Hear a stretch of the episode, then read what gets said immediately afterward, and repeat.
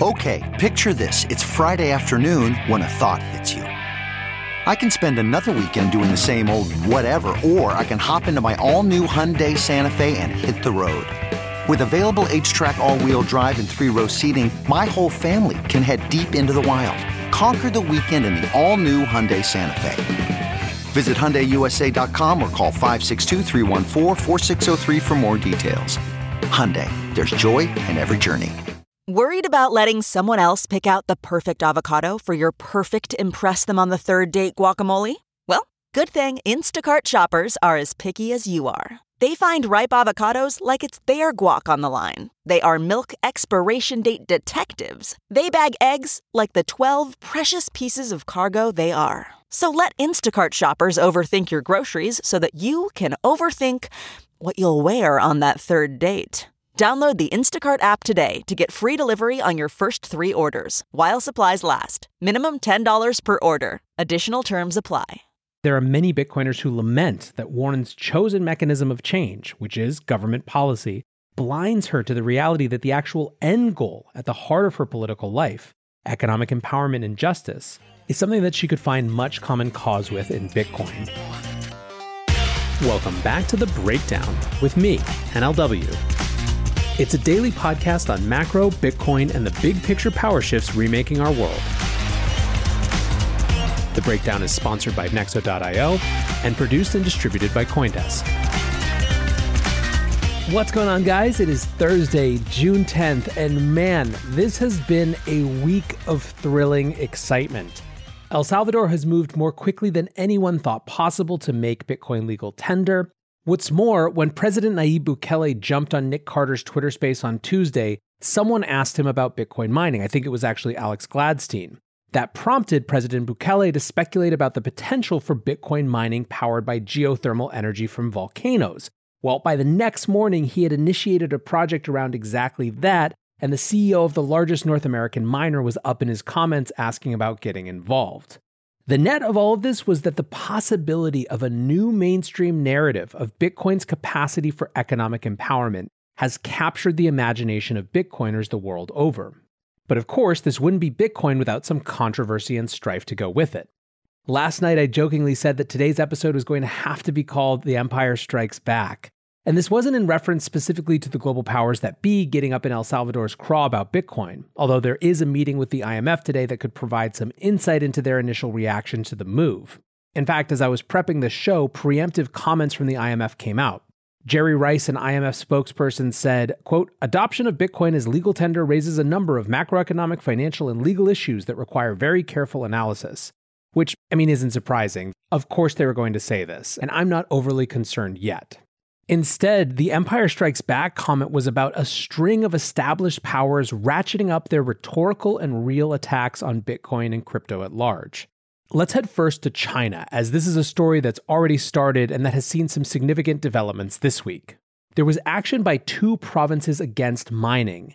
In Xinjiang, the local government issued a notice to shut down crypto mining activities. The shutdown was immediate, taking place yesterday on June ninth, and the specific focus was on the Zundong Economic Technology Development Park. This is a fifteen thousand five hundred square kilometer area that houses a number of different coal-powered industries. From Wolfie at the Block, quote, "The notice cited the measures for the energy conservation examination of fixed asset investment projects passed by China's National Reform and Development Commission as the relevant ordinance for government officials to carry out the order." In Shanghai, the same type of decree was issued. In Sichuan, which is a mining hub powered primarily by hydroelectric, they held a meeting last week to discuss how shutting down mining would impact the local economy. No immediate action was announced after that meeting. As I've discussed before, while China bans Bitcoin mining sounds like a scary thing from the outside, many Bitcoiners think that the medium and long-term net effect could be actually significantly positive, in that it would, one, further decentralize hash power, two, reduce the total carbon footprint of Bitcoin mining by shifting hash power away from coal, and three, reduce the plausibility, which most already find implausible, of a Chinese attempt to attack the network via domestic miners. In the short term, some have expressed concern about declining hash rate. Many of the world's biggest mining pools that work with Chinese clients have seen the hash rate quickly drop after these shutdowns. Antpool, F two Pool, Poolin, B T C dot com have seen hash rate drops between eleven and thirty percent. And Bitcoin mining pools run by Huobi and Binance have also seen over ten percent declines. At the same time, non-Chinese pools, including Slush Pool and Foundry U S A, have remained steady. But is this actually a cause for concern? Not really, according to experts, who remind us that hash power remains multiples higher than in previous years when the network was still considered secure. However, this wasn't the only Chinese intrigue with Bitcoin. Two of the largest internet companies in China, Baidu and Weibo, seem to be taking on a coordinated censorship effort around keywords related to Huobi, Binance, and O K X, the three major crypto exchanges that cater to Chinese investors. Searching for those companies on Baidu, aka Chinese Google, now brings up zero results. Same with the Twitter-esque Weibo. In addition, Weibo suspended the accounts of about twenty-five major crypto influencers who combined had millions of followers. Interestingly, this hasn't really registered in markets the same way other China action has. This suggests that to some extent we've priced in China slowly unwinding itself from Bitcoin. And that fact means that we're also likely to see more discussions of the positives of that disentanglement, which could be net bullish moving forward.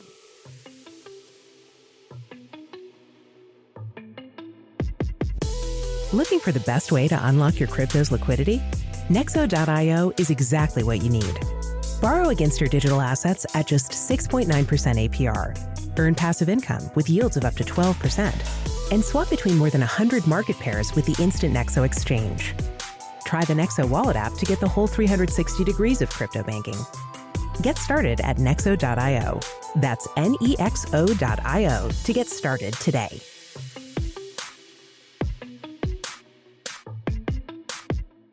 Hey guys, I want to tell you about the A sixteen Z podcast, the go-to place for discussions about innovation and the future, as technology impacts our lives, changing everything from how we live to how we work and play. Produced by Andreessen Horowitz, otherwise known as A sixteen Z, this is a global podcast featuring the top in their field, undiluted by reporting. Featuring expert voices from Vitalik Buterin to Chris Dixon, the A sixteen Z podcast covers the important trends like crypto, everything from DeFi to N F Ts before their trends. The show also features business leaders and entrepreneurs, top industry and academic experts, and up-and-coming fresh voices, as well as early book authors, so you get the ideas first.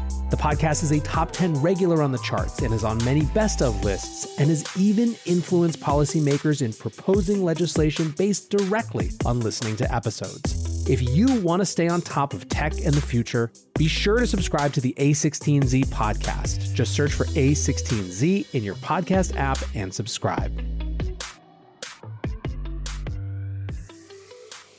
With that, let's head back to the old U S of A. First, I want to talk about comments from a C F T C commissioner about DeFi. In the U S, the C F T C has tended to historically be the most pro-crypto body of all the regulators.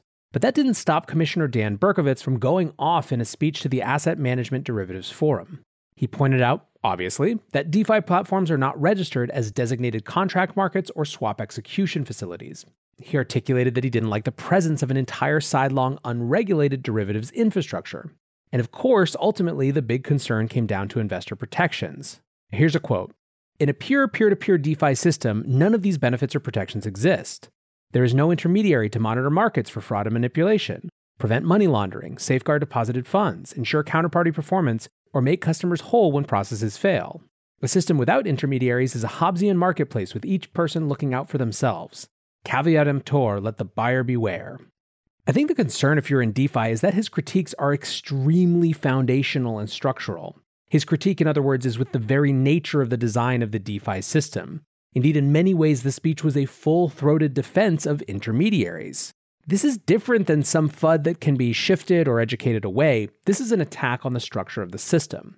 Now, importantly, this is just one person, and it's not clear either A, how much time he's actually spent with DeFi, or B, how reflective of the rest of the commission his views are, but still, I think it's worth keeping an eye on. To my mind, one of the most real short-term regulatory threats is the well-intentioned paternalism that says that people can't be trusted to not lose all their money, and so the government should limit their choices. It seems a seductive logic for many in power, and is diametrically opposed to the radical freedom that crypto networks represent. But finally, in our Empire Strikes Back episode, there is Elizabeth Warren. Yesterday was a Senate Banking Committee hearing ostensibly focused on central bank digital currencies. However, led by Senator Elizabeth Warren, much of the focus ended up being on Bitcoin. Nick Carter absolutely savaged her take, saying, "Things Liz Warren is deliberately lying about. Bitcoin transactions consume X energy. Bitcoin is unproductive and has no utility. Bitcoin energy use is a disaster for our planet. Bitcoin disproportionately used for illicit purposes." These are areas of F U D that we have discussed endlessly on this show, so I don't need to relitigate them. But Nick also made clear what he thinks the increase in vitriol is caused by. In his estimation, it's not an accident that this attack came during a hearing theoretically about C B D Cs. He writes, "Virtually everything she says about Bitcoin is a flagrant lie or misrepresentation. Her despotic Sino-C B D C won't substitute for or improve on Bitcoin. It will subject you to a permissioned yeast life where every financial decision you make must be approved by her goons.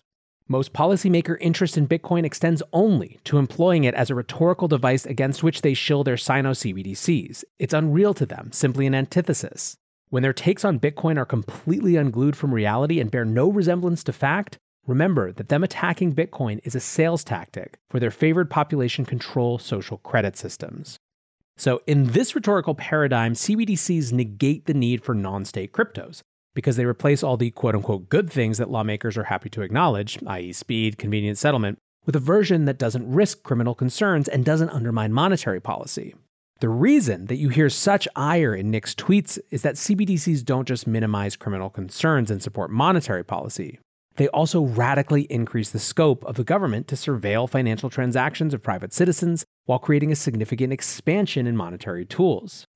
There are many Bitcoiners who feel the same as Nick, and who would have expected nothing less from Elizabeth Warren, who has a significantly higher belief in the government's capacity to deliver positive economic results than, well, most, given that she has consistently presented her pitch to America and been rebuffed.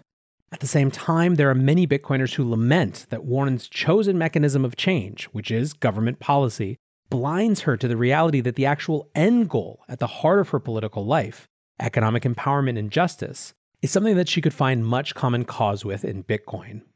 Andrew Bailey, who was on the show a couple months ago discussing Bitcoin politics and philosophy, wrote, "I feel more sadness than scorn. I don't agree with her on most things, but I do respect Warren. It'd be a shame to see her become incurably beset with Bitcoin derangement syndrome when her commitment to financial inclusion could make her a powerful ally to Bitcoin." When they say financial inclusion, nine out of ten politicians are fronting. They don't give a shit. Warren does, I feel. This is the golden thread that runs through her career. There's probably a one-week window here to get her to budge on Bitcoin, but then it will be too late. Unfortunately, at the risk of falling into cynicism, I think that by the time politicians make a big show like Warren did, even getting herself booked on Bloomberg to follow up the appearance, the ability to shift their perspectives has largely passed. That said, I do think it would be a net bad for Bitcoin and crypto to become exclusively a partisan issue in the U S, and it would be much too easy for it to do that. For example, the same day that Senator Warren made these comments, Sean Hannity slapped on some laser eyes and invited Michael Saylor on his show. There is an inherent individuals over institutions bent to Bitcoin. But to reduce it exclusively to a right-leaning thing is to fail to understand how integral the idea of individuals self-organizing to wrest power back from the entrenched pillars of control is at the center of a left-leaning perspective as well. We'll see. There are still plenty of pro-crypto, pro-Bitcoin, or at least pro-open to these things folks in positions of power in the Biden administration. How it all plays out will be interesting to see. Then again, it's not inconceivable that opposition to Bitcoin becomes bipartisan as well. The two biggest politicians attacking Bitcoin this week were Elizabeth Warren and Donald Trump, after all. Niraj from CoinCenter tweeted today, "What's different about this time is that there actually are people who hate cryptocurrency, who are engaged in political advocacy against it. That's new." Yet in the background of all of this is the larger macroeconomic environment. Inflation hit five percent in the latest official C P I numbers, higher than expected. And of course, there are still many arguments that it is a combination of base effects. In other words, it's a year-over-year measure and no one was spending money last year at this time, as well as transitory forces as we shift back into the economy coming online. But still, that number is bolstered by the sentiment out there that things are getting more expensive. A silly but telling example comes from a Bloomberg headline today. "Shake Shack sees chicken inflation in second half of this year." I continue to believe that we're in a radical in-between moment, in-between on macro, in-between on policy, in-between on where Bitcoin and crypto are going to fit into those larger battles. Get your popcorn, it's gonna be wild. Until tomorrow, guys, be safe and take care of each other. Peace. You can probably treat yourself to an ad-free upgrade or at least grab an extra latte after getting a Chime checking account with features like fee-free overdraft up to two hundred dollars with SpotMe, no minimum balance requirements, and no monthly fees. Open your account in minutes at chime.com slash goals24. That's chime.com slash goals24. Chime feels like progress. Banking services and debit card provided by the Bancorp Bank N A or Stride Bank N A, members F D I C. SpotMe eligibility requirements and overdraft limits apply.